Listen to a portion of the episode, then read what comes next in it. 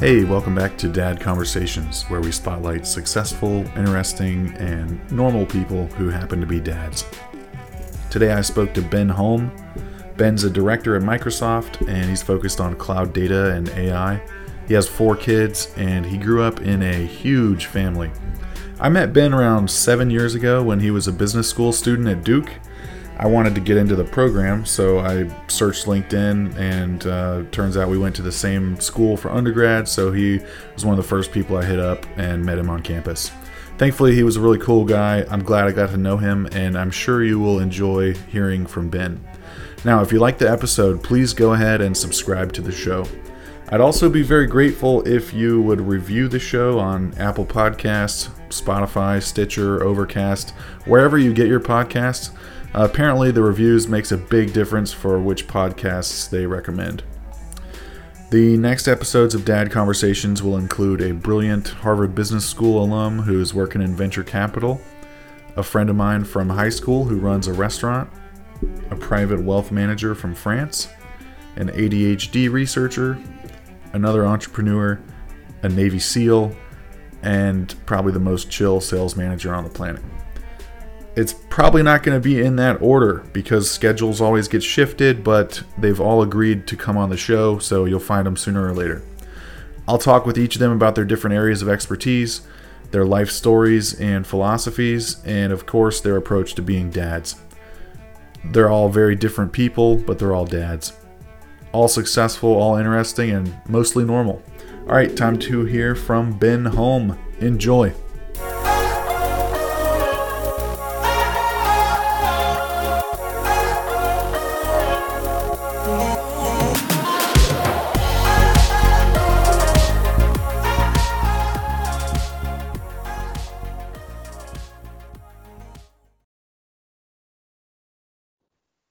Ben, thanks for being here, man. Yeah, you got it. I uh, I appreciate you giving me the opportunity and and all the truth, I think it's the first time I've seen you in you know seven or eight years, so it's good to reconnect. Um, I'm, I'm sure we'll yeah, for real. I'm sure we'll dig we were in the, uh, in the cafeteria at Duke where I was, uh, you know, picking your brain as a, a, BYU alum who was at in the business school at Duke, and I wanted to uh, follow your footsteps. So appreciate you uh, sitting down and talking to me a little bit. Yeah, yeah, no, you got it. I uh, I always, I will say, you know, because I think you're to spend the rest of the podcast embarrassing me. Um, so I, I gotta maybe relive that story just a little bit. So, you know, the initiative I always impressed me if you reaching out on LinkedIn and saying, "Hey, I'm to come to the Fox Center at Duke campus, and I just, you know, I just want to hear about your experience." And so, um, I, it really impressed me. And then, you know, fast forward a few years, you went to Duke and uh, and also got an MBA. So, um, glad to see that lunchtime conversation was so, uh, um, you know, long lasting impact on you. But I don't know how much credit I can take. yeah, for sure. I, I enjoyed uh, talking with you and and got good, you know, kind of reinforced everything I'd heard about the school. So that was um, very positive experience. So, did you, um, you know, get are you well caffeinated and took your vitamins today? Ready for a 90 minute dive on on Ben? Hey, I'm uh, I'm as ready as I could possibly be, but um, you know I'll uh, you know I'll do my best to keep pace with the with the rigorous um, rhythm I'm sure you'll set for me. okay, so you are a director at Microsoft, and you you're in sales and you know, focus on cloud data and and AI. And um, wondering if you could just tell me a little about your role and and kind of what you do. Yeah, yeah. So um, I've been in the Azure business for about six years, and kind of generically speaking, um, people call it the public cloud. So it's it's the notion that um, companies and enterprises stopped using their own data centers and instead, you know, kind of rent or use that space on a pay-as-you-go basis because there's just better economies of scale and giving them more flexibility to to grow or contract as their business needs. Um, my area specifically is more focused on data and AI. And so, you know, we hear a lot about AI, you know, kind of starting back in the days of Terminator and robots taking over the world. Um, but in reality, I think it's really it's not a new topic, but it's a topic that's you know been far more um, I think relevant because of all the data sources we now collect um, social media, um, you know, what we're doing more on on the consumer side, you know, purchasing things online. Um, you know, I think coupled with the compute power that's more, um, you know, more readily available, and so we're seeing a lot more breakthroughs and doing a lot more things um, with large data sets that before we could never crunch. Um, and so just in the five or six years I've been, you know, doing this role, I've just it's been kind of mind blowing. Um, you know, the things that are possible in 2020 that weren't even when I started in 2014. So it's pretty cool stuff. Yeah, I, dude, I'd love to hear about some of those uh, outcomes you can enable, or um, you know, data you can crunch, and what that translates to for the average person. So, um, and I'd also love to hear just like, is there a is there a definition, a broadly accepted definition of what art, artificial intelligence is, or kind of like how do you explain it to someone who's not familiar with it, and then maybe tell us about some of those cool uh, cool things uh, you mentioned. Yeah, I mean, I think the idea of artificial intelligence is it really leverages existing data, right? And so as you think about a computer making a forward-looking decision, it's it's really leveraging kind of backwards backwards looking data and then other kind of features variables that kind of play into an overall action that should be taken. Um, and so computers can do a lot of things. So one of the first things we call out is um, maybe it isn't sufficient that a computer can do it. It's should a computer do it? And that's where you get into a lot of what is kind of some of the uh, more interesting topics around you know ethical ai or responsible ai um, because with a lot of what's uh, you know i think possible today um, you have to look at um, you know respecting where the data is coming from perhaps the bias that you've used to train the data. All those things come into focus and just making sure it provides you know more fairness um, you know more privacy more security back to the individual um, but maybe to answer your other question of like, hey, what's going on in the world uh, today that you know is is enabled by AI? Um, when it works really well, you don't even realize it's around you. So you think a lot about um, you know what Uber did. Um, you know, being able to take someone who wants doesn't want to own a vehicle, just wants a ride on demand. Uh, the algorithm required, you know, to take a user who wants to get a certain place and a certain size of car with a certain size party and you know, with a bent towards luxury, non-luxury, um, in just seconds is actually quite incredible. And so you see kind of this Michelangelo algorithm that powers Uber that just has kind of fundamentally changed people's lives. That's all AI and kind of, you know, kind of reinforcement learning um, that really kind of powers um, that becoming more and more effective and more and more accurate. Um, obviously predicated on, you know, humans being able to enable the ride and, and provide those. Um, you see a lot of it in customer care. So when your phone bill is is out of whack or your TV bill has gotten a lot higher, most of those um, can be resolved with interacting with a bot or an automated, you know, virtual assistant. Um, because there are very few outcomes you're going towards, um, and there's a predictable kind of sequence of the conversation that you know you can listen to those those conversations between a customer and a, a, call center agent. And you know, if you can define that four or five problems make up 80 or 90 percent of your calls, and then find kind of an automated path towards resolution, you know, you, you can just think about how many folks who you know are doing repetitive tasks who can do something far more ennobling, far more inspiring, you know, than than doing these things that um, are maybe a little bit more straightforward to to you know to hit. So I think the last point there is um, I think AI is really about augmenting the human experience. You know, you do mm. hear a lot of concern of, hey, this could replace jobs. This could potentially take um, something that I do today. But I think if you kind of follow, you know, the Wayne Gretzky I was talking about is where the puck is going, not where the puck is. Um, that you should build your strategy around. It's really there are a lot of things that are uniquely relevant for human, um, human um, empathy, compassion. Um, a lot of those characteristics, right, aren't uh, aren't really something you'd expect a computer to be able to provide or artificial intelligence for that matter. Um, so as you kind of see the shift, I think it is really important to to consider, um, you know, what are the things you don't have time for in your job, where if you automated away that task, um, you know, you'd have extra cycles to pursue it. Does that make sense? Yeah. Yeah. So I I like the positive implications of of artificial intelligence. There's a lot of ways to make our lives better, you know. For um, sure.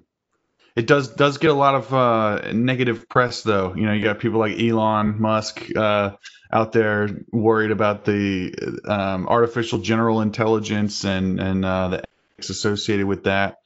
A lot of the concerns are, are fair, right? Um, when you have that much um, data and, and power to understand what comes next and potentially, you know, have a dynamic between both humans as well as is is is AI, making sure like everybody is clear on what what the outcome ought to be and what you're trying to do and kind of creating guardrails uh, to make sure you don't you know venture into things that maybe don't enhance the human experience but become you know maybe a deterrent from from from human progress. And so so I, I, think when I read his book, he talked a lot about that in the beginning, um, you know, of just all the advances that are being made. And I don't I don't know that it's any different than any other technology in the sense that like with great power comes great responsibility. Um, Brad Smith has been a huge advocate about you know how do you um, kind of redefine the rules for 2020 given just this plethora of issues that just didn't exist 20 years ago because I, I think laws and courts can enforce you know what's in place today. But like how do you reimagine that so it's relevant to some of the the issues that we're we're coming up with you know in 2020 and so i think those societal guardrails are important and like what we culturally try to do. But um, more than that like i do think when a lot of the data is kind of originating from what we do day to day we should have you know a lot of of say in how it's used and you know being able to kind of give your you know your authorization or green light and what people know about you and and how they use that to, to target you potentially. So um, there is a lot of that responsibility to be conscientious of that um, you know as we go through our daily lives. Yeah yeah. It's i'm i'm really torn on it because i see so much good and how awesome it could be but I've also seen Terminator, like you mentioned, and you kind of wonder, like, as we keep taking steps, uh, ten percent more towards uh, Big Brother, and, and, then eventually, like, where does it go? You know, um, it's interesting to think about. Yeah, yeah. I mean, I think anything of of that nature, like, you have to take an active role in in trying to make things better. Um, and so when you start these projects, it almost always is, you know, based upon um, I think a better outcome for an enterprise, you know, a better experience for customers. Um, and so I think if you keep that as your north star, and you know, Microsoft kind of has laid out six different principles for AI, um, and so it's basically fairness, uh, security, privacy, inclusiveness, transparency, accountability, and reliability and safety. And th- those evolve, and those mean different things to different companies and different use cases you're you're potentially pursuing. Um, but I think that's kind of our way to put a lens on, you know, making sure the Rubik's cube um, has everything lined up, and you're not, you know, compromising one for the benefit of the other five. And as you can imagine, whenever you have, you know, six different things that you're looking at a problem um, and trying to solve for all of those at once, like it can be difficult, and there's a lot of things you just you probably don't go forward with. Um, so it's uh, it, it's certainly like one of I'd say the fastest moving and changing um, progressing industries and the technology that supports it and the companies that you know kind of bring innovation into it um, is it can be mind blowing, um, but you know no um, no rest for the weary on that front. yeah, for sure. Could you give us an example kind of follow up on that topic of uh, maybe the type of um, use case for XYZ company that that uh, works with your sales team, and what are what's their current situation, and what type of uh, outcome are you able to get them to? Yeah, so I think one of the most popular ones we've seen is the idea of predictive maintenance. And so um, when you think of like elevators, for example, um, there's a lot of telemetry that's gathered um, just from the operation of of going up and down over and over again, right? Um, when you have outages or breakdowns, there are often early indications if the data is analyzed properly that would signal to you long before that elevator is out of service that you could do XYZ action to prevent it um, from ever occurring. And so we do see companies often come and say, hey, we have this like relevant data um, we don't need to create anymore. We just need to look at it and make decisions in real time. And so, in that elevator example, um, if you have someone coming for a routine or planned maintenance visit, uh, the cost per hour is considerably lower.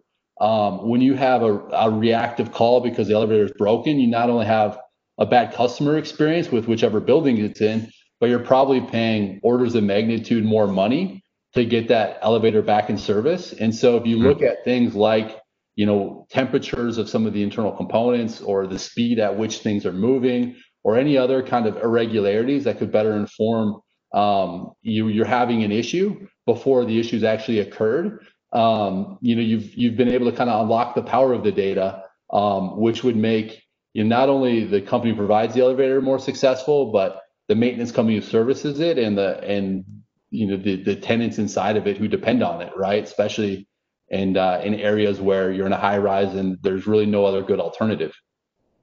Hmm. So on that example, are elevators like decked out and a lot more sensors than I'm thinking of? Well, a lot of moving parts, and you're you're gathering like temperature data and and sending back all this info. Are they, are they just you just sensors galore on everything? Yeah, and I would say like if you think of like you know, our vehicles today, airplanes, elevators, um, basically anything that moves, um, there's a, a, lot of data that's created, and a lot of it is is obviously looked at and you know provides a specific function. I think it's more like the extension of the data that's available and doing things that are maybe more proactive. Um, but you think about airplanes and the kind of the mysterious black box um, the amount of data they collect on the flight, and you know, you, you, I would say don't quote me, but I know this is being recorded. I mean, it ranges well into the terabytes of data, right, for a single flight. So you can imagine wow. when you have that much data, there's probably very little that isn't, um, you know, being carefully washed. But you know, it makes sense. The stakes are super high. Um, passenger safety is at is paramount.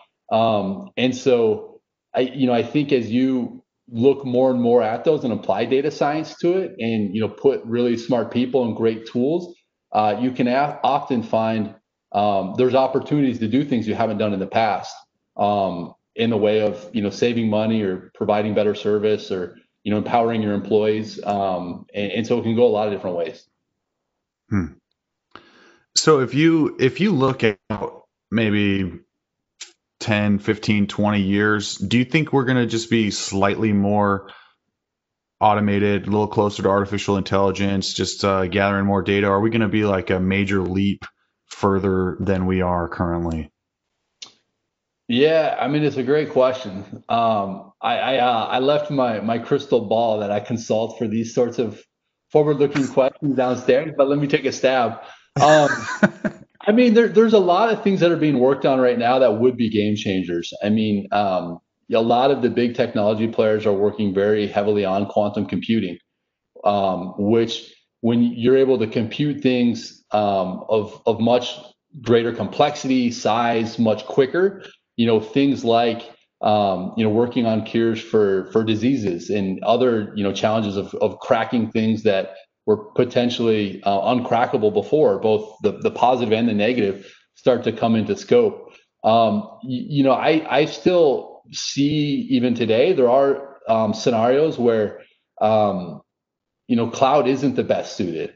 And it, a lot of it has to do with there's technology um, that's required or uh, amount of maybe maturity that still has to take place to kind of unlock some of those those scenarios, especially around high performance compute. Um, but like, I would hate to undersell what you know humans can do in 10 to 20 years when you look back um, 10 to 20 years from now around you know 2000 we were just hoping the calendar would turn over and all of our applications would continue to work when we bypassed y2k to a point now where you know you have these supercomputers that um, you know in your pockets that probably have more compute power than some data centers back in that age. So I think uh, I think the the future is very exciting for sure in this space. Um, I think it's just bridling, um, you know, in that balancing act of of the responsibility that comes with that power. Um, but I think I you know, not, you know, I guess I'm speaking more as Ben Holm and, you know, spe- certainly not an official spokesman for, for Microsoft or for anybody else. Um, I think, uh, I think it's really important just to kind of realize, um, that we all can play an active role, just given how important this is, rather than withdraw and you know um, for some of those concerns that that we've expressed. But uh, um, but yeah, I do think um, I'm hopeful that especially as you look into um, some of the research that's being done for you know cancer and genomics, um, that we will see breakthroughs that just you know really push the I guess the the limits of what we're capable of today. Um, but that's that's probably you know something that it's it's hard to know what kind of impact that will have. But just um, in general, I think the the tools and the level of human innovation, um, you know, just blows me away. Um, and I think it's it's it's really exciting to be kind of you know in the middle of it with with my particular role at Microsoft.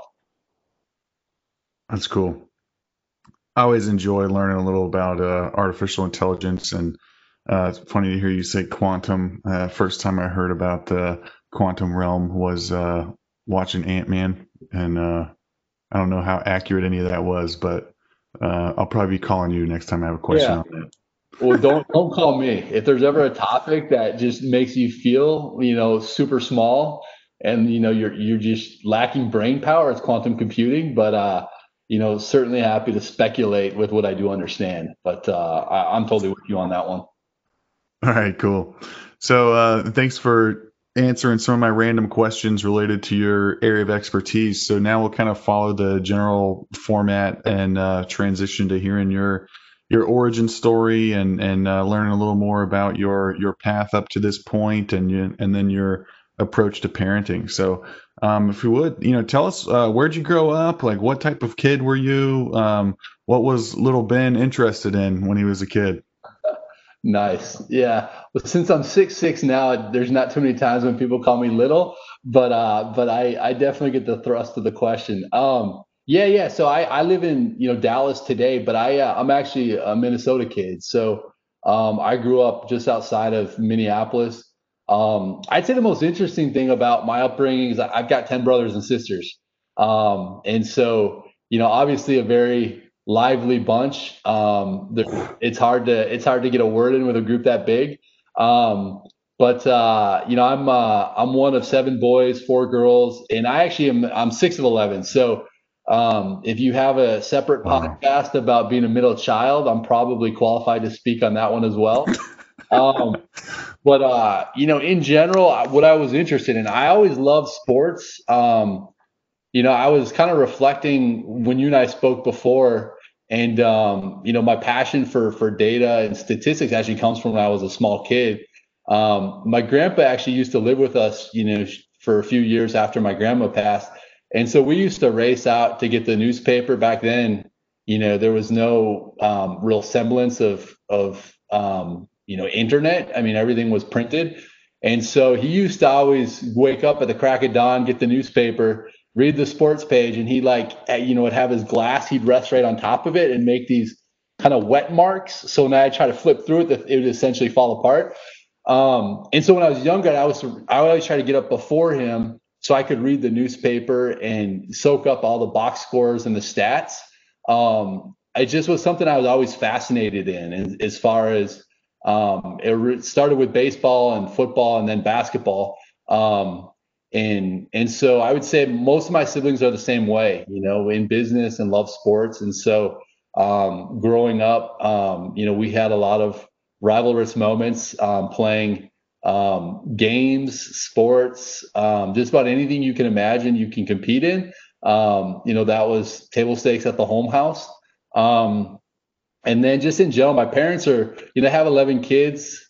Uh, it definitely requires special parents. Um, oh man, I can't imagine.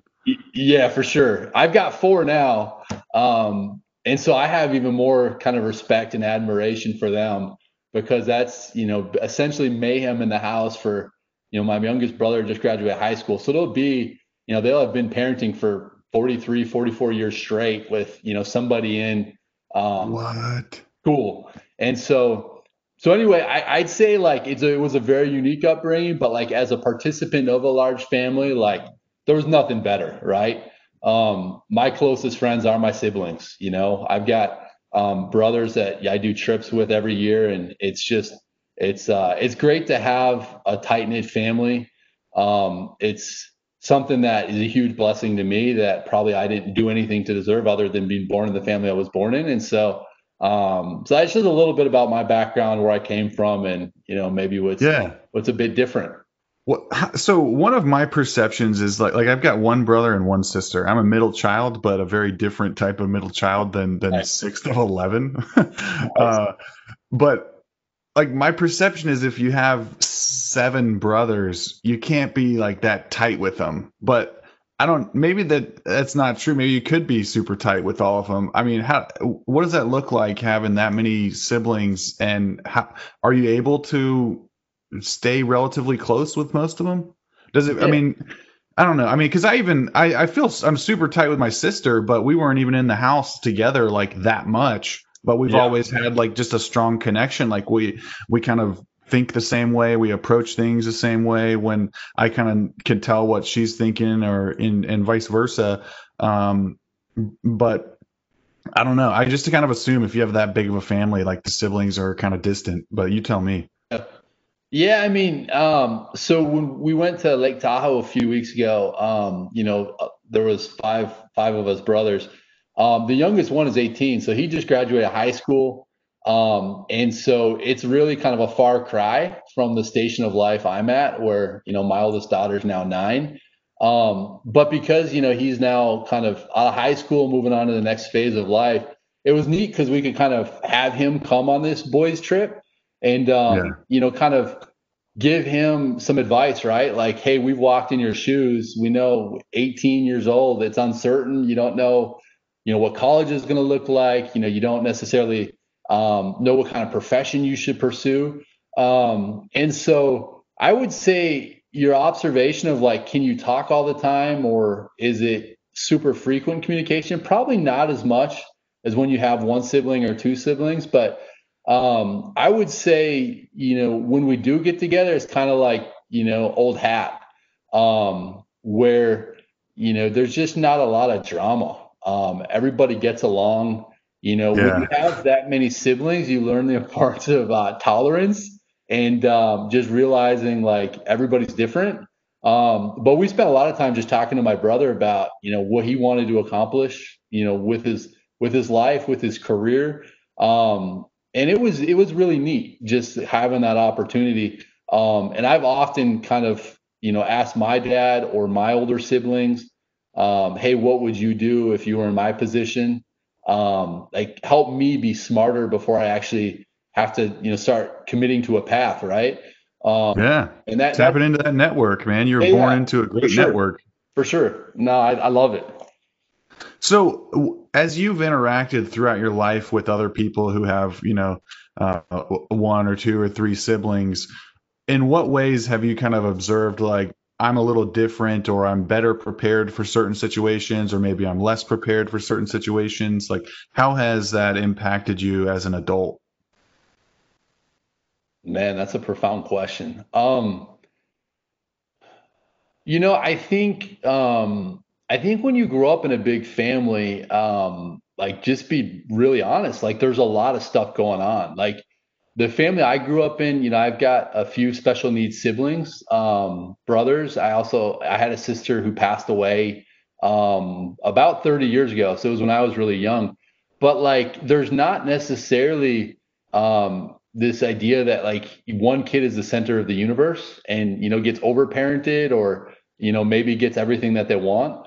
Um, I think we kind of grew up more with like the the understanding that like you get along um, you know with your siblings maybe celebrate the differences of personality because like we definitely have them within the home family. Um, but i think if you kind of maybe it gives you an opportunity to see more of the strengths of others um, you know and just like the undeniable need to like prioritize um, things that matter most. Like when you you go through a lot of the those those challenges of of what my parents have of raising special needs kids like all of us pitch in. You know, all of us help. You know, one of my brothers um, doesn't doesn't eat, um, you know, in a traditional way. He's got a, a, a G tube in his stomach. He doesn't walk. Um, everybody leans in to help, and you quickly like can take a long term view of things that matter and things that don't matter. Um, and so I do think it has helped me maybe not get so um, hung up on on things that are petty. Um, I'm definitely not perfect there. Um, my wife will attest, but I do try really hard to like suspend judgment. Um, you know, try to see the good in people. Um, I think just in general, we're happier in our human condition when like we operate that way because most of the times we'll be right. Um, every now and again you'll be, you know, just you you may be let down, but I think it's just a better way to live. Um, you know, that said, I think folks who may um, come from a smaller family probably have some unique experiences, maybe even be more close knit because there are fewer siblings with their parents. There probably are some really, you know, strong pros there as well. So I don't mean to paint the world just from my perspective. Um, it's just maybe a departure from my own experience, and so it's just a lot more difficult maybe to um, to even begin to think of what that would have been like. Yeah, yeah, yeah. It's because you know if I say, well, what was it like growing up as uh, one of eleven? You're like, well, it was normal because that's you know that's where you lived, right? You yeah. Um, so T- being that this is the Dad Conversations podcast, I'm curious to hear a little about your dad. Um, what was what was he like? What's one thing that he really nailed? And uh, if you have any cool stories that you want to tell, certainly welcome to uh, share yeah. anything you want.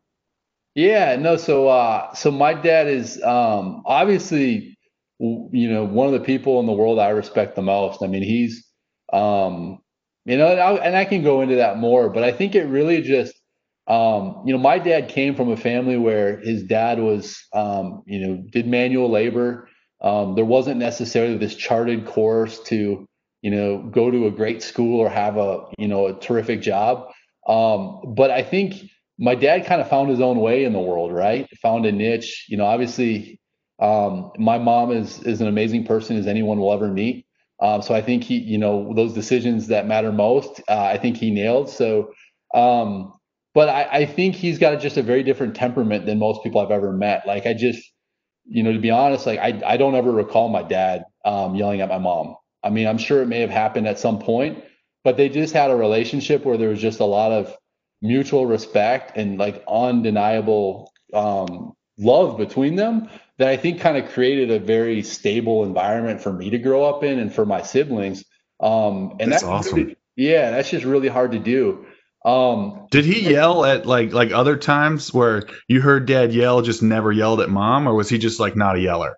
He he wasn't a yeller in general, but I I have a brother Greg, um, who's six seven, size seventeen feet, um, autistic, and um, and Greg can make anybody yell. But I will say with my dad, it's few and far between. But like we're talking about, you know, you know, pushing some of the siblings off the deck or you know we're talking about you know running after us with baseball bats there's just things that like because of his disability were really hard for him to wrap his head around where it maybe the the uh, a yell was more provoked because it was an emergency and right, right. to take action more than hey i'm i'm like venting frustration um but like i'll tell you like i you know I, I you know most people know this about me i went to BYU. i served a mission in argentina um, you know, I did door to door sales to work my way through college.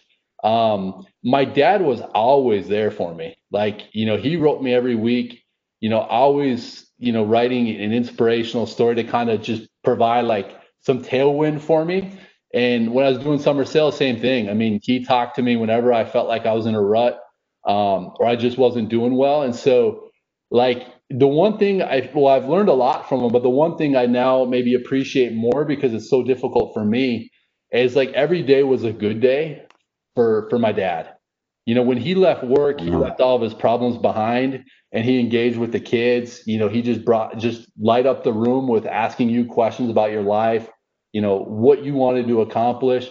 Um, I just I feel like that is such a um, a rare gift that he has and even to this day, you know, me and my siblings will call my dad and ask him, you know, questions about what's going on. And, and he quickly, like, he wants to know how we're doing and what's important in our lives. Just one of those like consummate listeners who just like makes you feel great about being you. Um, even if at times in life, uh, you may not see that or you may not feel that, like you hang up the phone, you know, feeling more of that, which I think is just um, a tremendous gift that um, you know we've obviously benefited from being his kids.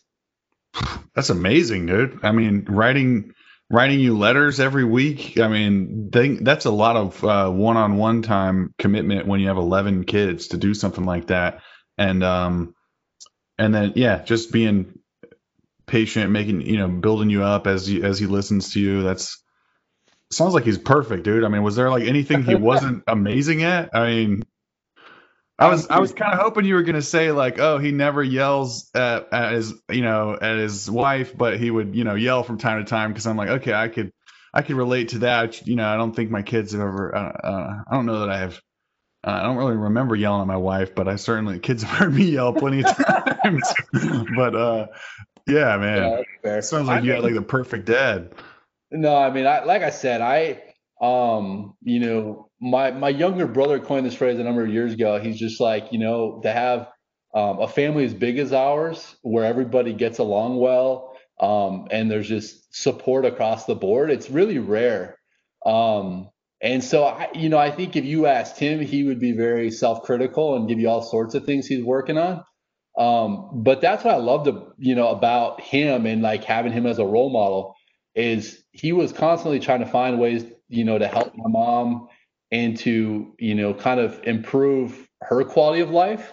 Um, and so, you know, I think just that curiosity of like continuing to learn. I mean, there, it definitely being a parent or a husband uh, probably transcends anything you'll do professionally. Taking that kind of same approach um, of you know trying to get better and just making sure um, you know you, you spend your time and energy things that matter most. And so i would say raising your kids and having your kids have the best shake at life possible is, is a huge priority to all of us. But like aligning um, you know our time and you know being committed in in, in a lot of those activities it, it's another thing entirely. Um, and so i think that's that's constantly something that probably he worked on and we work on. Um, and there were plenty of games where you know, when you have four other siblings who also play sports, like, you know, you look over in the stands and everyone's parents there are, are there, but yours, I mean, would it be great if they were always were? Sure. But like the, I guess the physics yeah. of being in multiple places at once never really um, worked out. You know, maybe, um, you know, some of the technology breakthroughs will, will, will make that more possible in the future. But, um, but yeah, I think you know. I What's that? Are you guys working on teleporting at, at uh, Microsoft? I, if we are, I don't know about it. How about that? Okay. Um, yeah, you gotta have a security clearance on that one. Yeah, yeah, yeah. Um, but uh, but yeah, I think I I think that answers hopefully most of that question. Um, yeah. But uh, but yeah, it's um, it's an interesting one for sure. Just like learning from your dad and you know trying to implement that in your own family um, with things being different and just being a completely different age, right? To parent. Uh, a lot of the stuff, you know, maybe I put him through is, is very different um, than what I'm confronting, and you know, with with Katie and what we're trying to help our kids figure out. Um, but I think like being involved, engaged, and curious about how to help, probably that approach remains the same, even if the tactics are different. Well said, man. I like that. So uh, tell me a little about your career path. You mentioned that you started out in door-to-door sales. Is that right? Yeah, yeah. Um, so, so really, um, door-to-door sales was kind of born out of necessity. So I, I got home um, from from a two-year mission in Argentina. Um, yeah, I moved out to Utah. Um, turns out you can't do a lot if you don't have any money. Um, so it was really kind of funny. My my brother Marcus had just gotten married um, and I crashed on his couch because I, I like literally, yeah, I think I was starting school in January. This was September. Um, and like, well, that's a long time to be on the couch. yeah. Well, fortunately for him, it just ended up being a few weeks, but they were probably long weeks for, uh, you know, for newlyweds. But uh, at any rate, um, you know, I had a couple hundred bucks to my name and he cut, and he had just done summer sales and he said, Hey, like I think you might be good at this. This might be a good way to like pay your tuition and get through school. Um, and so I spent a lot of like that fall as you trickled into November and December in Utah, you know, knocking doors, selling satellite dishes, you know, and it was getting so cold. You knock on the door and your hands felt like it was going to break. Um, mm. But like part of that was just born out of the fact that like there was no alternative. Like if I didn't make the money, if I didn't try to, you know, pave my own way, um, you know, there was no, um, you know, kind of plan B. Um, so in my mind, it was like I had to figure it out. And um, and I will say, like having an older brother who kind of pushes you and supports you, but like helps you like get through some of those tough times is was an incredible blessing to me. Um, and so I ended up making enough money to, you know, get through school that following winter. And then I realized I was, you know, pretty decent at it. Um, and so that ended up, you know, being a, a nice financial windfall for me over those following two summers, just as a means to, um, you know, big, you know, I started a family towards the end of my undergrad, but just having more of a nest egg, having more financial flexibility, um, it was definitely a huge um, breakthrough. Um, but yeah, it's really kind of, I, I guess I didn't really have um, maybe a foregone understanding that like sales would be a profitable career path um, until I kind of went through those three years of knocking doors and and, and doing satellites and, and security systems. But it also instilled in me, um, you know, like what is the long term path and what do you want to do, um, you know, beyond what you're doing now. And so I studied finance at BYU. Um, I enjoyed it. Um, but uh, I think you know I kind of did more of an analyst role in, in Chicagoland for two years, and um, probably halfway through that, uh, it came very clear to me that I wanted to pivot, do something different in my career. And so, um, you know, took the GMAT. Um, you know, that was a labor of love for me personally. You know, I think there was definitely a few months that went into study to try to get the the score I needed to go to this, you know, some of the, the schools I was targeting. Um, yeah. So I ended up, you know, getting into to Duke, um, which you know, I I think uh, I was a big Jay Will fan and um, you know Dunleavy and that you know that team of the early 2000s when they won the national championship, and so um, I think it was really cool because I'm a huge sports nut and like there was just an undeniable like passion that I had for sports and the idea of like having my kids also um, share that with me. I felt like there was no better place in the world to do that than Duke basketball. Um, and so was there for, you know, my MBA I started in 2012. To your point, I mean, one of the best, you know, blessings of an MBA is the idea that like not any, but most people don't know what they want to do with their life, especially when they're early career. Um, and so I ended up, um, you know, doing my internship in consulting.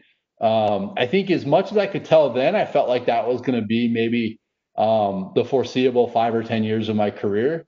Um, and so, you know, I ended up um, coming to Dallas, working with Bain, um, and it was a it was a great experience. I learned a lot, but I also kind of learned what my more about my strengths and weaknesses, and I just got a lot more momentum from um, the time I was in sales and a lot of the things that I had done, you know, more from when, you know back in undergrad.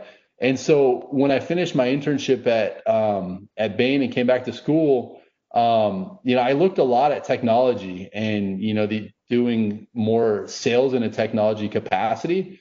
Um, and so I was fortunate where it worked out, um, you know, with Microsoft, where like I had very little technology background.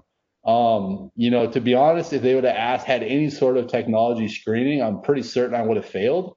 Uh, but I, I loved what the company stood for. I think Satya had become CEO right around that same time. And, you know, I had seen some of his addresses of like what they stood for, this whole idea of big data, public cloud. Um, and I was really fired up about it. And so I, I had another option uh, with another big technology player at the time, and the Microsoft just felt like a you know a better fit for my career and um, what I was looking to accomplish. And so um, so I got a lot of questions of, hey, you know, is it necessary to get an MBA to be in sales?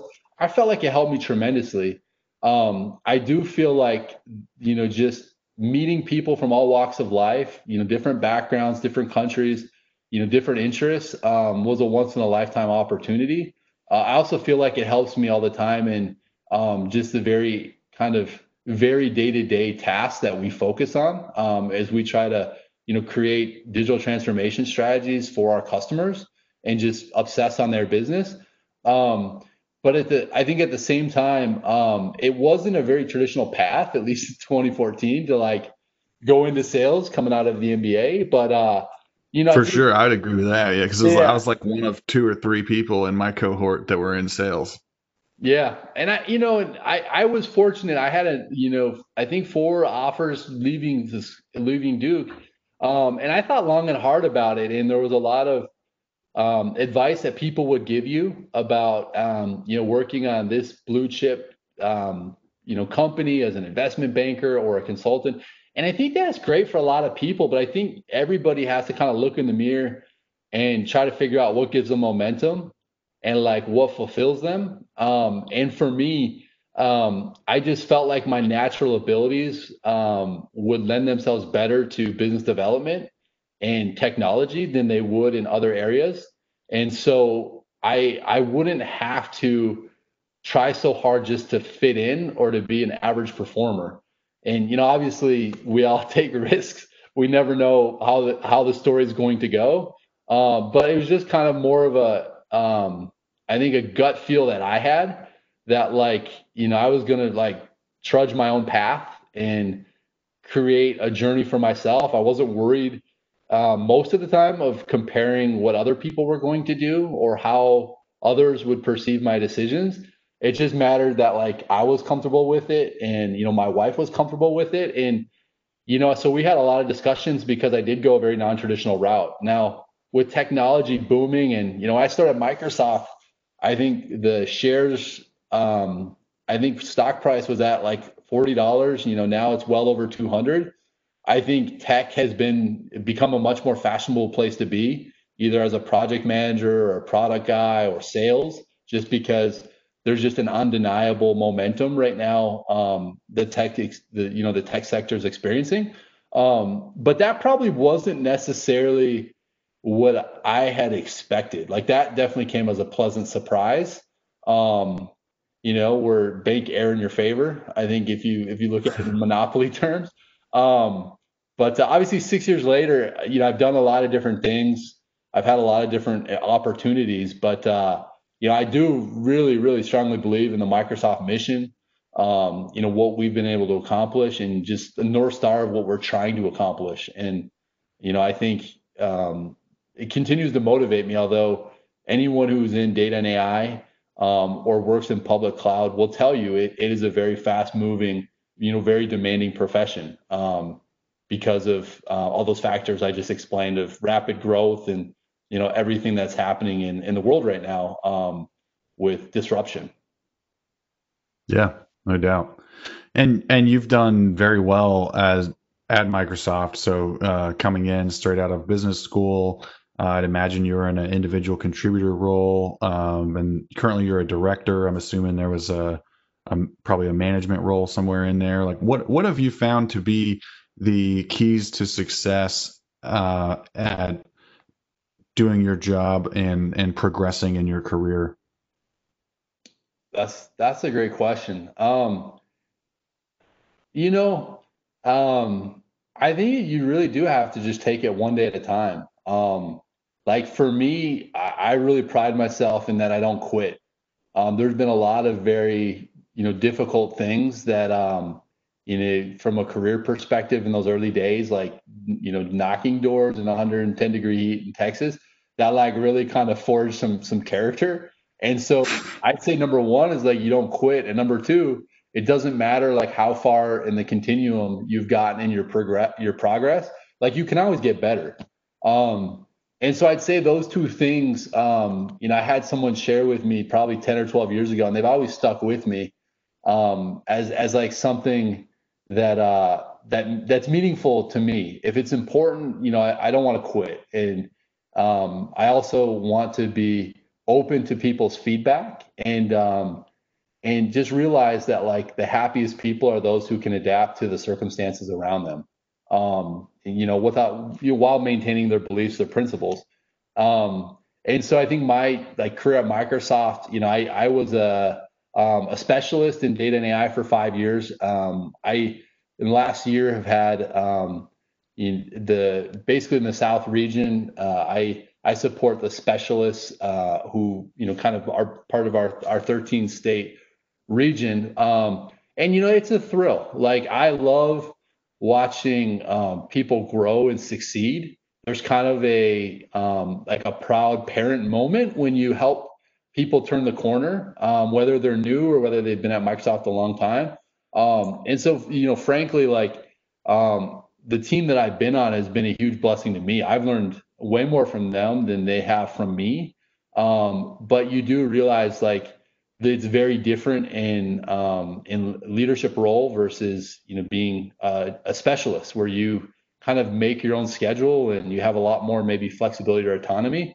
Um, I think uh, that transition um, was very I would say it wasn't. It, it's not like easy or hard. It's just more a realization that like the aims of what you're trying to accomplish um, are very different, and um, you're much more, you know, focused on big picture and um, and you know being, you know, a helpful ally. You know, and you know, I think a lot of basketball because that's that's maybe the way I, um, you know, maybe enjoy um, the world is is through the lens of of basketball metaphors. And you you talk a lot today about this idea of positionless basketball, where you know a guy like LeBron James can bring the ball up, he can guard a center, you know he can you know pretty much play defense on anybody. And so this idea that like you don't necessarily typecast him as just a small forward or a power forward.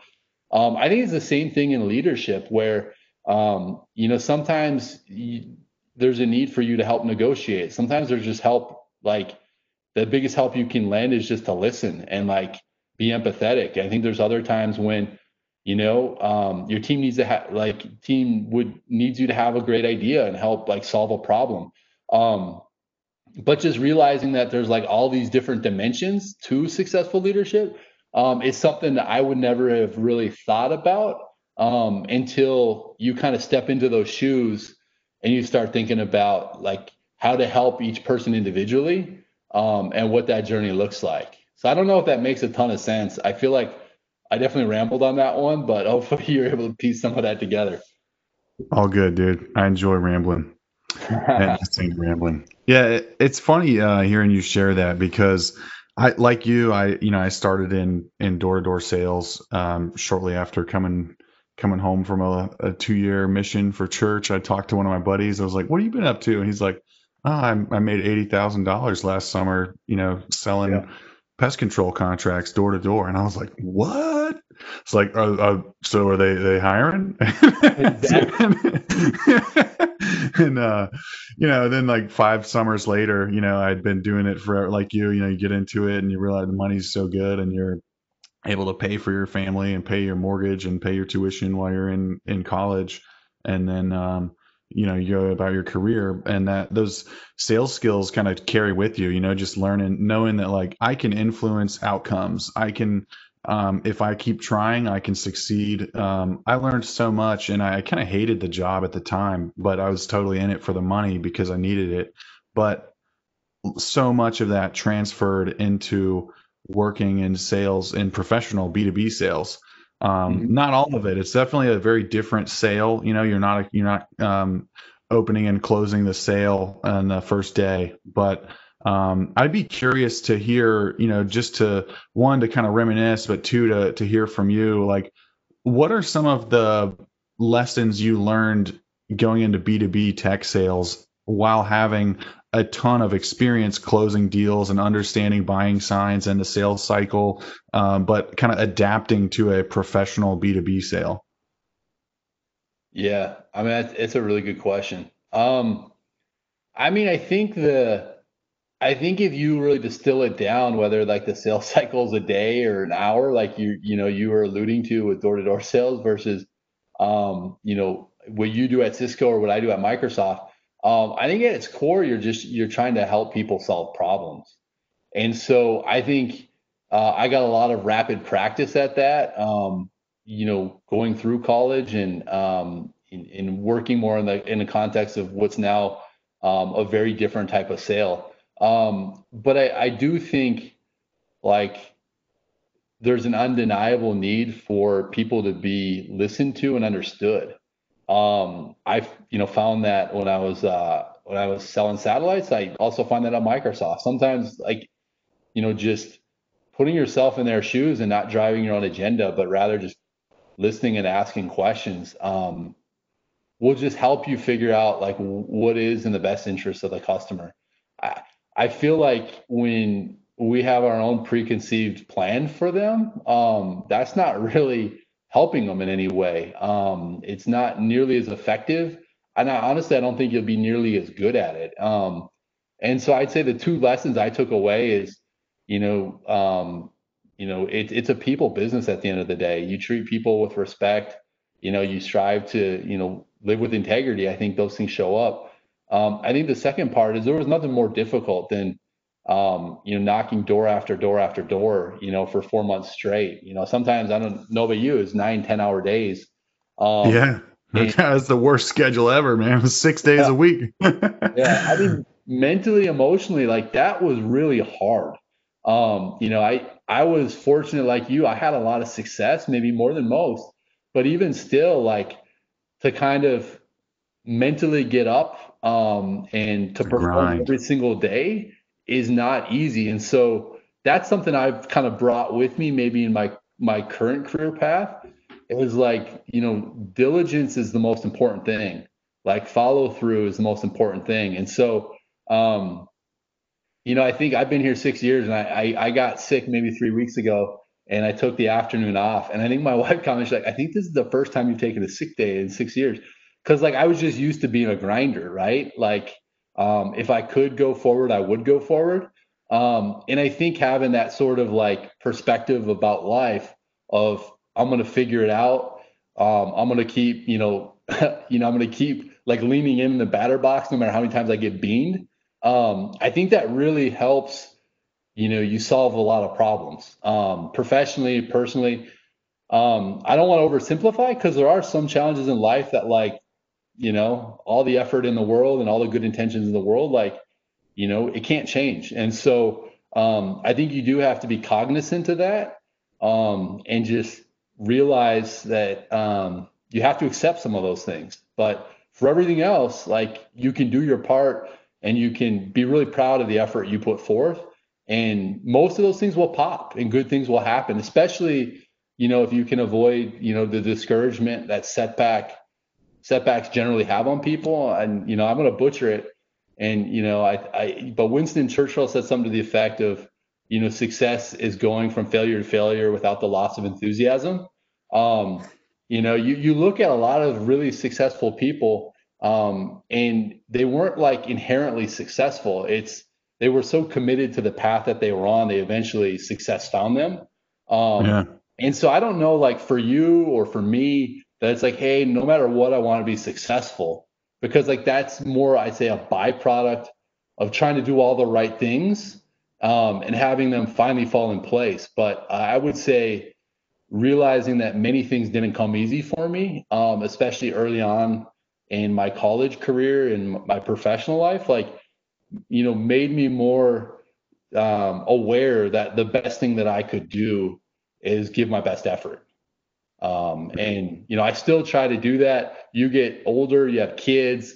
Um, it's now you get way more into like you, you're spinning plates everywhere all the time, and they fall and they break, and you can't do everything. So now, um, you know, it's how do I put my best effort into the things that matter most? And you know, I think Elder Oaks had that framework of good, better, best, and I love it because like there's an unlimited amount of good things at the buffet table but um, you, you, know there's only so much you can eat. And so it's really it's you know there things aren't inherently bad but you know you focus on the best things first realizing you get the big rocks in you know first um, you know in the canister then you can put small rocks around it. But if you put in you lead with things that don't really matter um, you quickly you know have, have kind of compromised things that matter much more.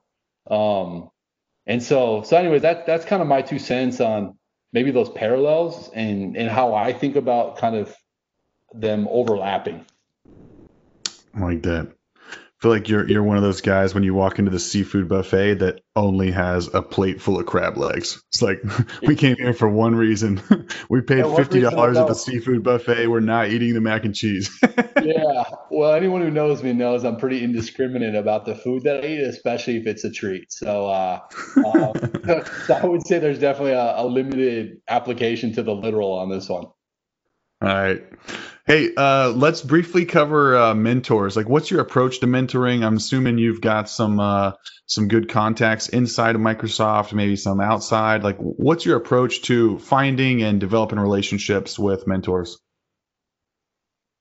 Yeah, I mean, I think there's a lot of trains of thought, and I've heard a lot of really amazing people I respect have completely, you know, kind of divergent opinions on mentors. Um, you know, I probably rely on um, folks who are um, either a peer or you know a boss that like I've come to know over time.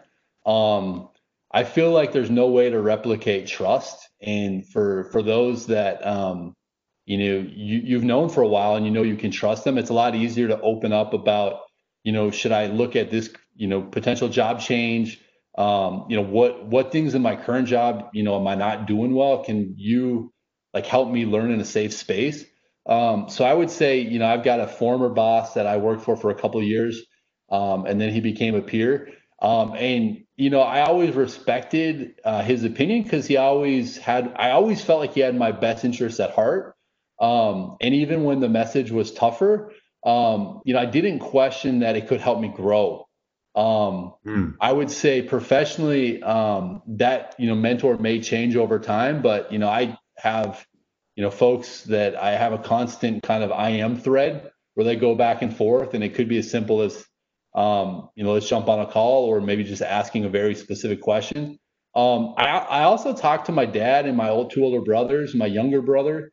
Um, they all have you know different backgrounds but they always give me very thoughtful answers to the things I'm thinking about. Um, and so, you know, when I was, um, you know, there was a, um, when I was a, in, as a missionary in Argentina, my mission president always said, like, you know, there's no limit on the amount of good input I'll, I'll seek after.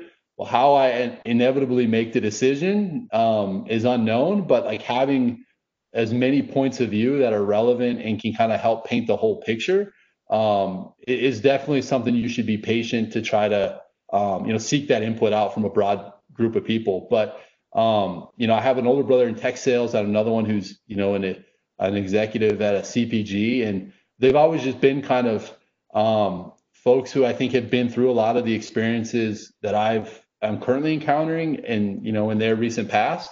Um, and so I've you know always kind of appreciate sharing. Hey, here's what's going on. Like how would you think about this? Um, and often, like just listening to myself describe it, I think maybe the intuition of what I should do kind of comes out, maybe without being, um, you know, guided one way or another. But I think just being able to talk to somebody um, that you trust and it's appropriate for the type of conversation, uh, I think can go a long way just to like help you not make knee jerk decisions um, or you know let small things fester and uh, undermine um, you know the things you know your brand or the things that are important to you. I think it's you know really important to just be patient and um, you know make sure um, you know you're you're in a good space um, to address things, especially if they're difficult. Hmm. I like that. Tell me about your hobbies. What do you like to do when you have some spare time? Yeah. And uh, what's your preferred form of exercise? That's a good question. Um, so I would say hobbies. Um, yeah, I love. Um, you know, I, I basically reduce it down to uh, Duke basketball, BYU football, Vikings football. Um, I, my Vikings are off to 0 and 3. So, hmm. you know, hey, the, Trevor Lawrence, baby. You can get Trevor Lawrence next year. Keep hitting those O's we are in the Trevor Lawrence sweepstakes um, it, currently. Um, and so I, I, love watching sports. Actually, my my youngest, uh, my two, I should say my two boys, but particularly uh, my older son, have really kind of gone headlong into, um, you know, being big sports fans with me. And so I, I will say as a hobby, like, you know, we we watch the games together and you know, he'll sit intently next to me, he'll ask questions, you know, he'll get really upset when things don't go our way. Um, you know, it's just been great kind of blending um, my interests with his interests, and it's just kind of happened organically. Um, he did say the other day though, he's like, when you have your friends over to watch like Duke basketball games, you always have food and like you have really good snacks. And when you watch it with me, I don't get any snacks or food. So the last time we watched a game together, you know, we got them all hyped up on Skittles and or sorry, Starburst and um and and all manner of snacks because I didn't want him to feel like he got slighted. So I think um that's kind of uh I'd say a lot of maybe the the hobby side, especially, you know, with with my family. Um the second part of your question um on this on the exercise. So I, I run and I do it um, mostly because I, I just feel like I get really good ideas when I do it. Um, I'm I'm a tall, um, you know, very kind of non-traditional build for a runner. Um, you know, I'm probably more um, built to play basketball, but um, you know, I think most mornings, you know, I, I run six miles around my neighborhood.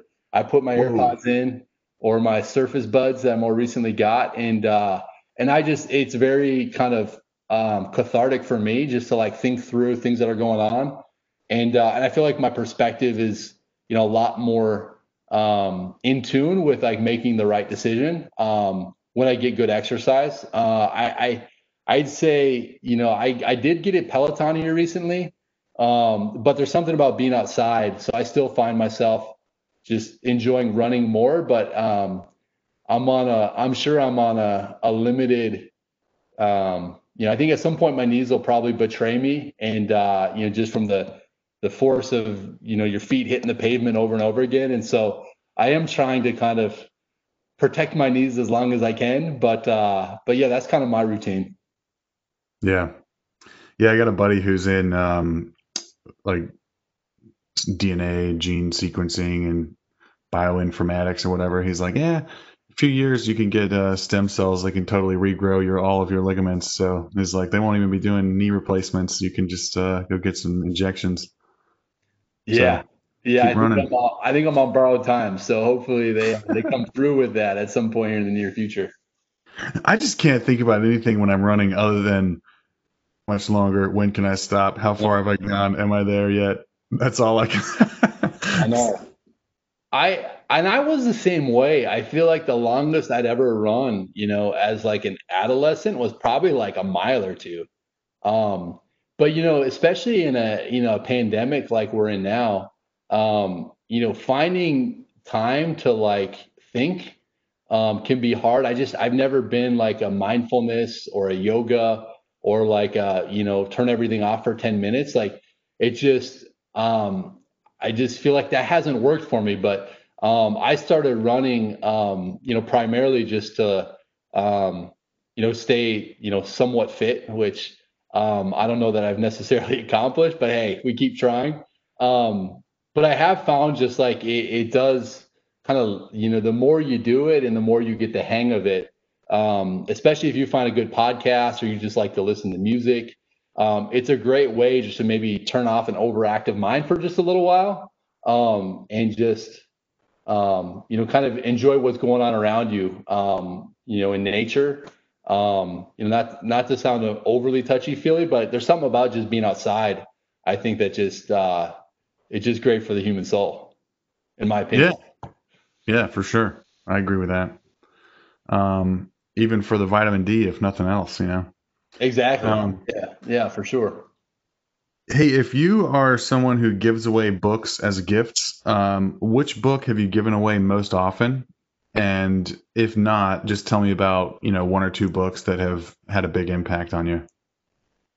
Yeah, that's a great question. Um, so I would say I just finished Dare to Lead, uh, Brene Brown's book last week. Um, I've been reading it for a while, and I think I finally kind of hunkered down and finished it. I, I really liked that one a lot. Um, I don't know that I've mailed it to anybody, but I've definitely recommended it, which, um, you know, looking at your question from that perspective makes me feel more like a cheapskate. Like, hey, go get this. maybe I had to rethink approach there. But uh, I mean, you know, what I liked about it was just like this idea that um, you know, you should be authentic and like the insecurities and the walls that you put up, um, you know, make it more difficult to have like meaningful connection.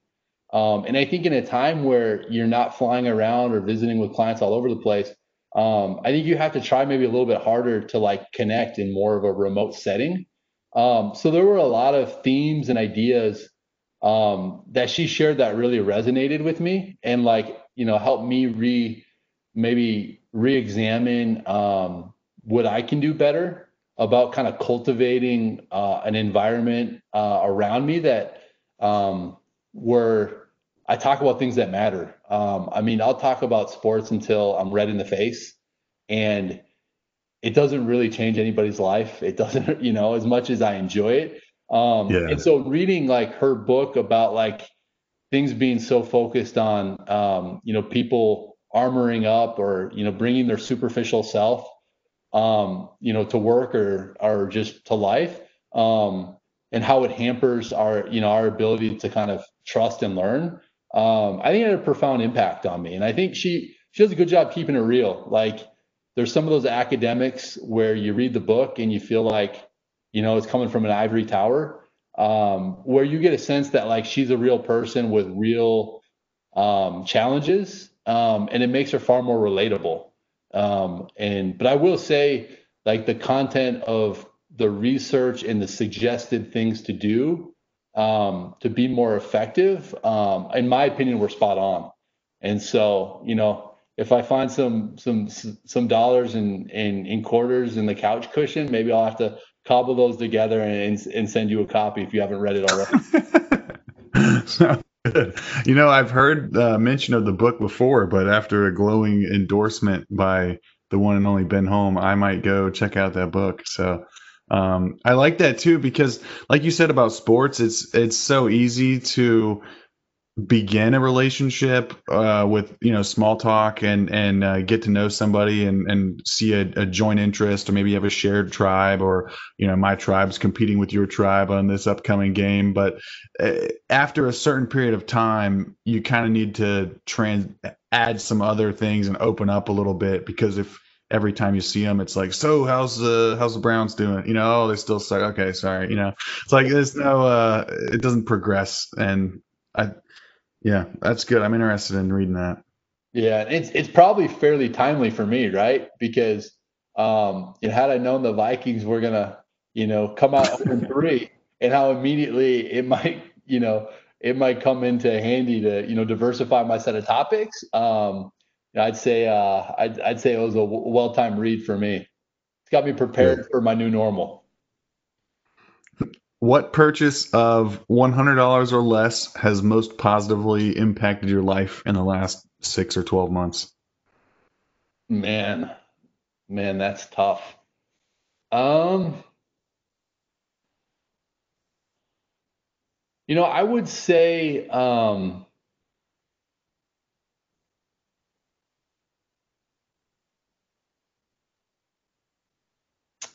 So you know, I, I, maybe have a more of an uncharacteristic one, but um, um, and you know, I will say, you know, my wife is more to thank for this one, but um, my son was having a birthday party, and you know, we kind of struggled a lot with what you can do and what you can't do with you know a pandemic being what it is, right?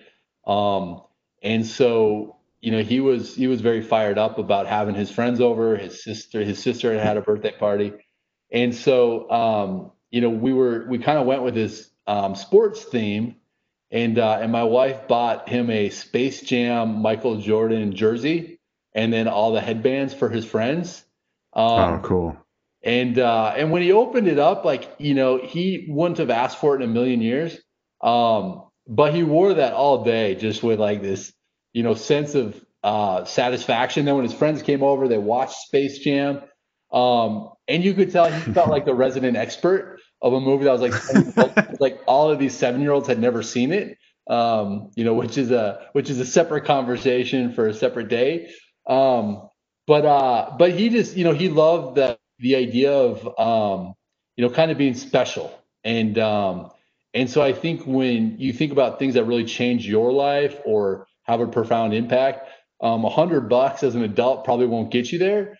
Um, but like looking at life through the, the through maybe the lens of a small kid, um, sometimes it can be less than a dollar. It's just something that like they know you were thinking about them and like wanting to make sure you know they had a great time with their friends.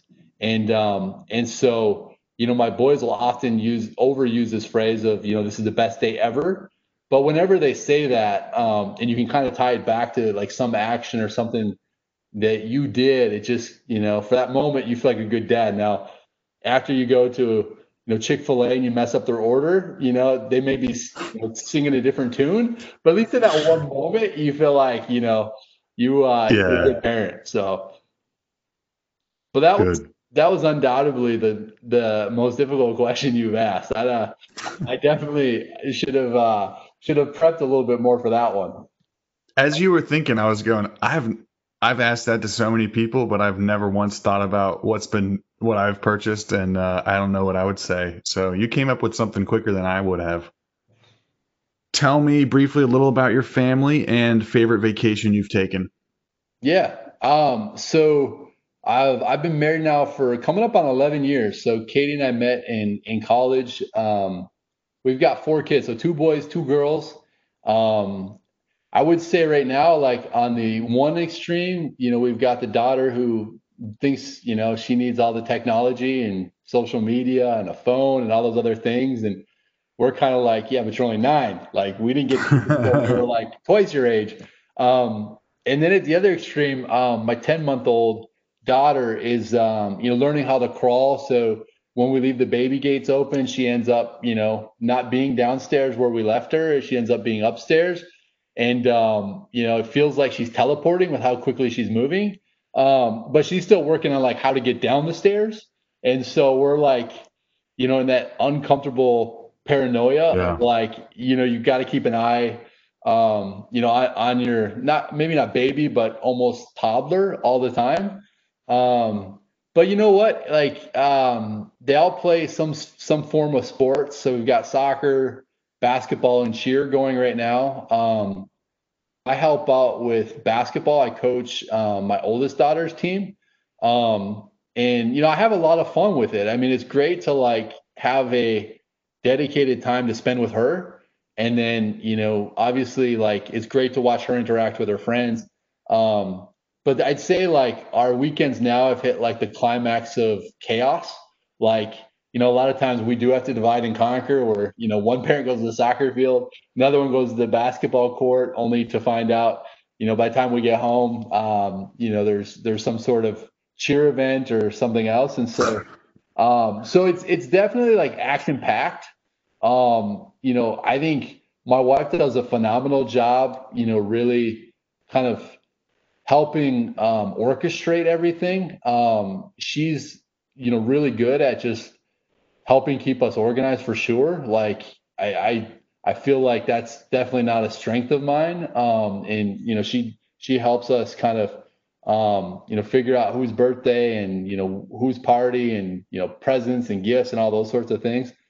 Um, but yeah, we've we've been out here in Texas now for six years. We love it. I mean, it's been great for our family. We live um, you know relatively close to the school, so it's been really easy just with school being back in session and you know, kids getting to spend time with their friends again, it's um, you know maybe has gone even better than we ever could have expected in terms of you know kind of um, going back to school. Um, and then you said so. I think the second part was favorite vacation.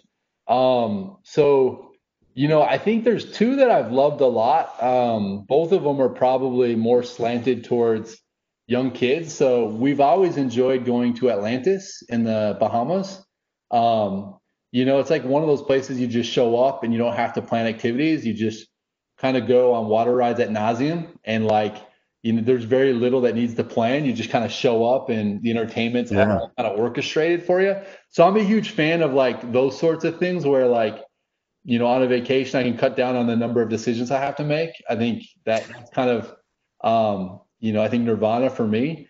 Um, I think the other one is is we've been to um, Disneyland um, and my kids love that. I mean, they're at the ages where, you know, they want all the characters to sign their books, and we got to hunt down every last princess. Um, and there's also like cool things for us parents to do.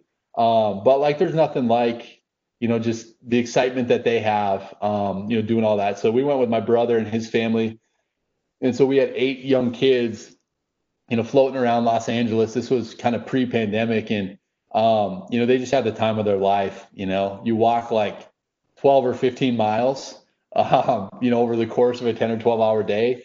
Um, but I would say those ones also have a lot of kind of repeat utility where you can very easily go back again. And it's like you've never, it's like a movie you've never seen because it's, you know, that much fun. So wow. um, that, that'd be kind of my, my take on vacation. The less decisions as possible, um, with the most, you know, immersive for, for young kids is, is kind of the, uh, the perfect blend. You're a better dad than me, man. I'm uh I'm so against going to Disney World or Disneyland. Like I hate I hate lines. I hate um, sunburns. I hate twenty five dollar hot dogs. I hate uh, you know five hundred dollar admission price. I don't know. I'm just like I don't know. Anyway, I, I, I'm with you. I will say I was a curmudgeon too for probably a year or two, and um, when you go and you kind of ex- like experience the you know the excitement that the kids have.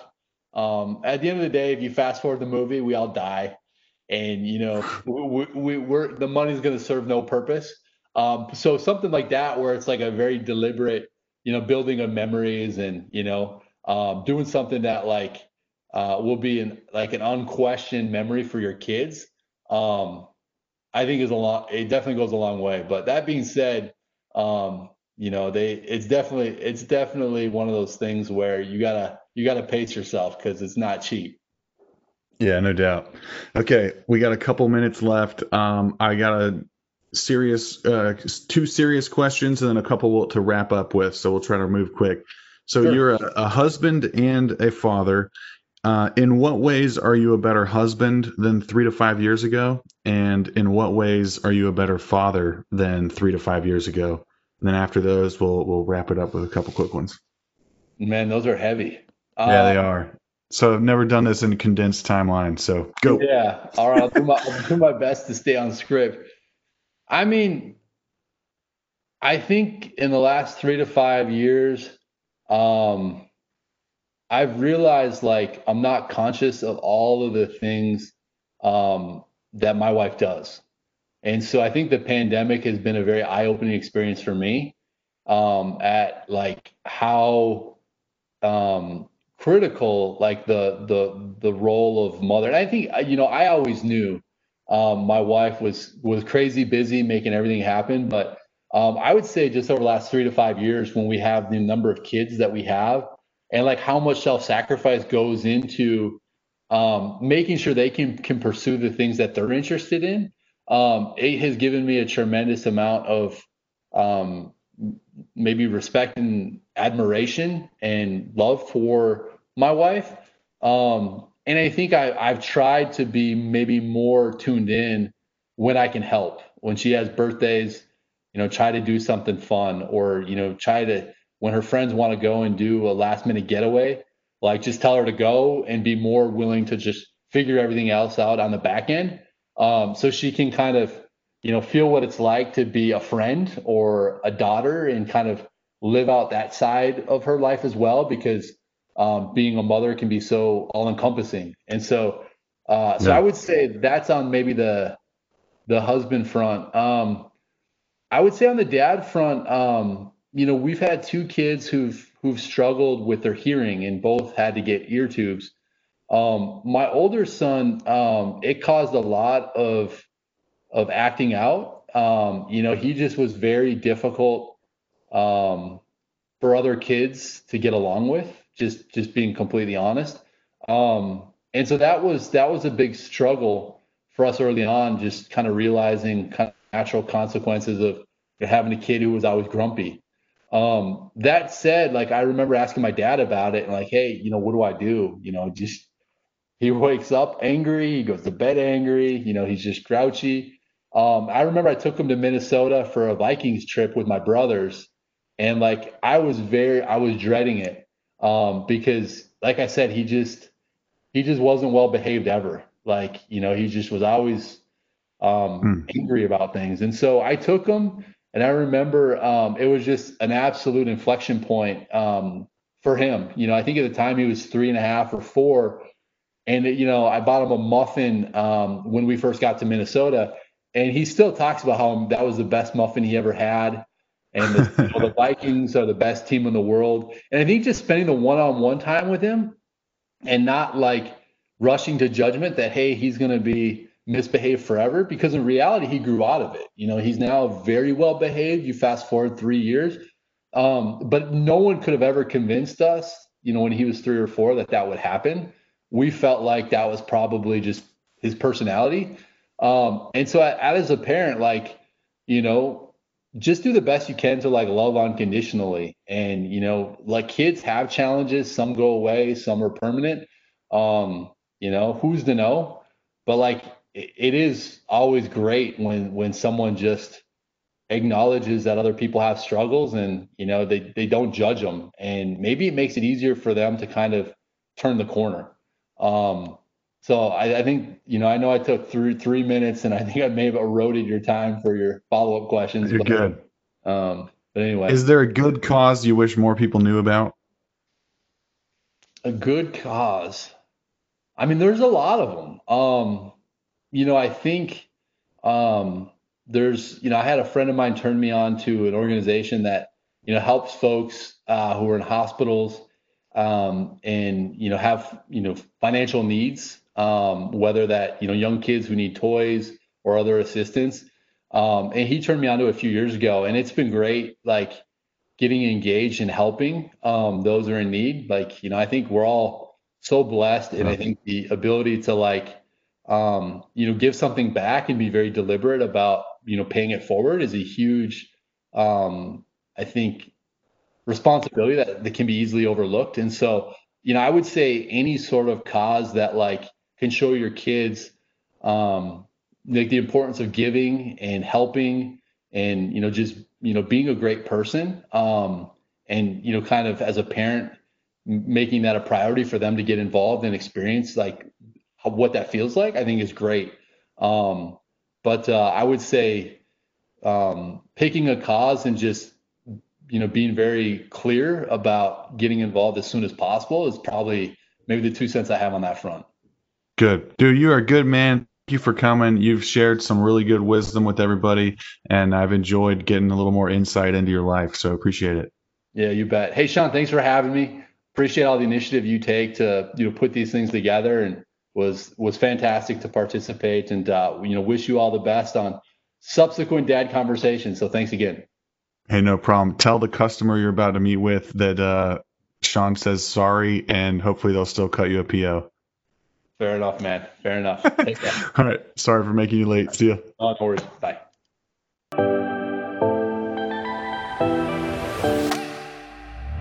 Thank you for listening to the show. If you enjoyed the show, please consider telling someone about the podcast. You could talk to someone or send a text message. You could even fold them a sweet origami swan that has dad conversations written inside it. Or you could share an episode on social media, maybe even write a review of the podcast on your podcasting app. If you think the podcast sucks, that's totally cool. And I want to know why. Please send me any constructive criticism, such as a new question you'd like me to ask, or a request to stop saying um. Also, feel free to send unconstructive hate mail, or whatever's on your mind. You can find me at Sean Radvansky on LinkedIn, or DM Dad Conversations on Twitter. Whatever you do, I hope you have a great day.